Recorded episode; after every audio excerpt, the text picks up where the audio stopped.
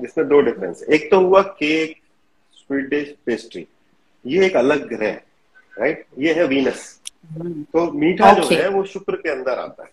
सो इसलिए ये जो केक है, स्वीडिश है, पेस्ट्रीज है, ये आपको बहुत ज्यादा परेशान नहीं करते, है ना। It is not bad for your health, मतलब जिसको आप बोलोगे वो बेकार है, अच्छे हैं वो। ऑब्वियसली सभी लोग, डॉक्टर भी जानते हैं कि आपका शुगर का लेवल जो है वो एक मेंटेन, एक इस तरीके का होने, ज्यादा नहीं होना चाहिए।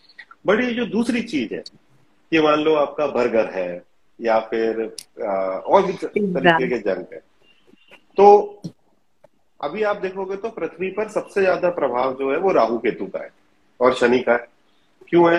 देखो आप युवाओं का, और तरुणा जी और आप बात कर रहे थे, हर आदमी की आपको दाढ़ी बड़ी मिलेगी, है ना, सब दाढ़ी रखते हैं आज के टाइम में, पूरा यूथ। अगर 100 लड़के आप 18 से 25 साल के खड़े कर दो तो 90 की आपको दाढ़ी बढ़ी हुई मिलेगी। दैट मीन्स दाढ़ी क्या है? राहु केतु है, शनि का इम्पैक्ट है। कपड़े पूरे काले मिलेंगे, रात भर जागना है, दिन भर सोना है, ये वाला पैटर्न मिलेगा। तो ये जो इम्पैक्ट है वो यूथ पर इस समय शनि राहु केतु का इम्पैक्ट ज्यादा है। तो जब आपके ऊपर वो इम्पैक्ट बढ़ने लगता है तो आप पूरी तरीके से उस ग्रह का दशा, उसकी दिशा में जाते हो।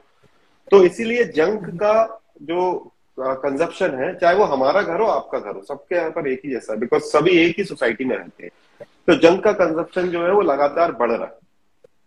तेल से बनी हुई, हालांकि हर चीज में तेल डलता है, बट जो ज्यादा ऑयली चीजें हैं उनसे बनी हुई चीजों का प्रभाव लगातार बढ़ रहा है, बिकॉज हम कलयुग में हैं।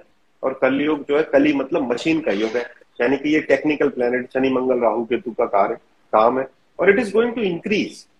And that is the reason कि जब वो बहुत ज्यादा जंक खाते हैं, मैं केक को अलग रख रहा हूँ, केक पेस्ट्री को अलग रख रहा हूँ, that is not into that category, it is into Shukra, which is good, not bad.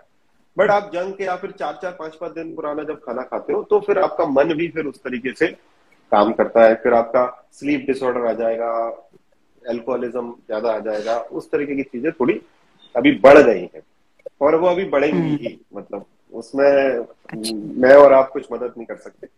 But हाँ, अगर बैलेंस रहे तो ठीक रहेगा। एटलीस्ट वीक में 3-4 बार तो दाल खा लो कम से कम।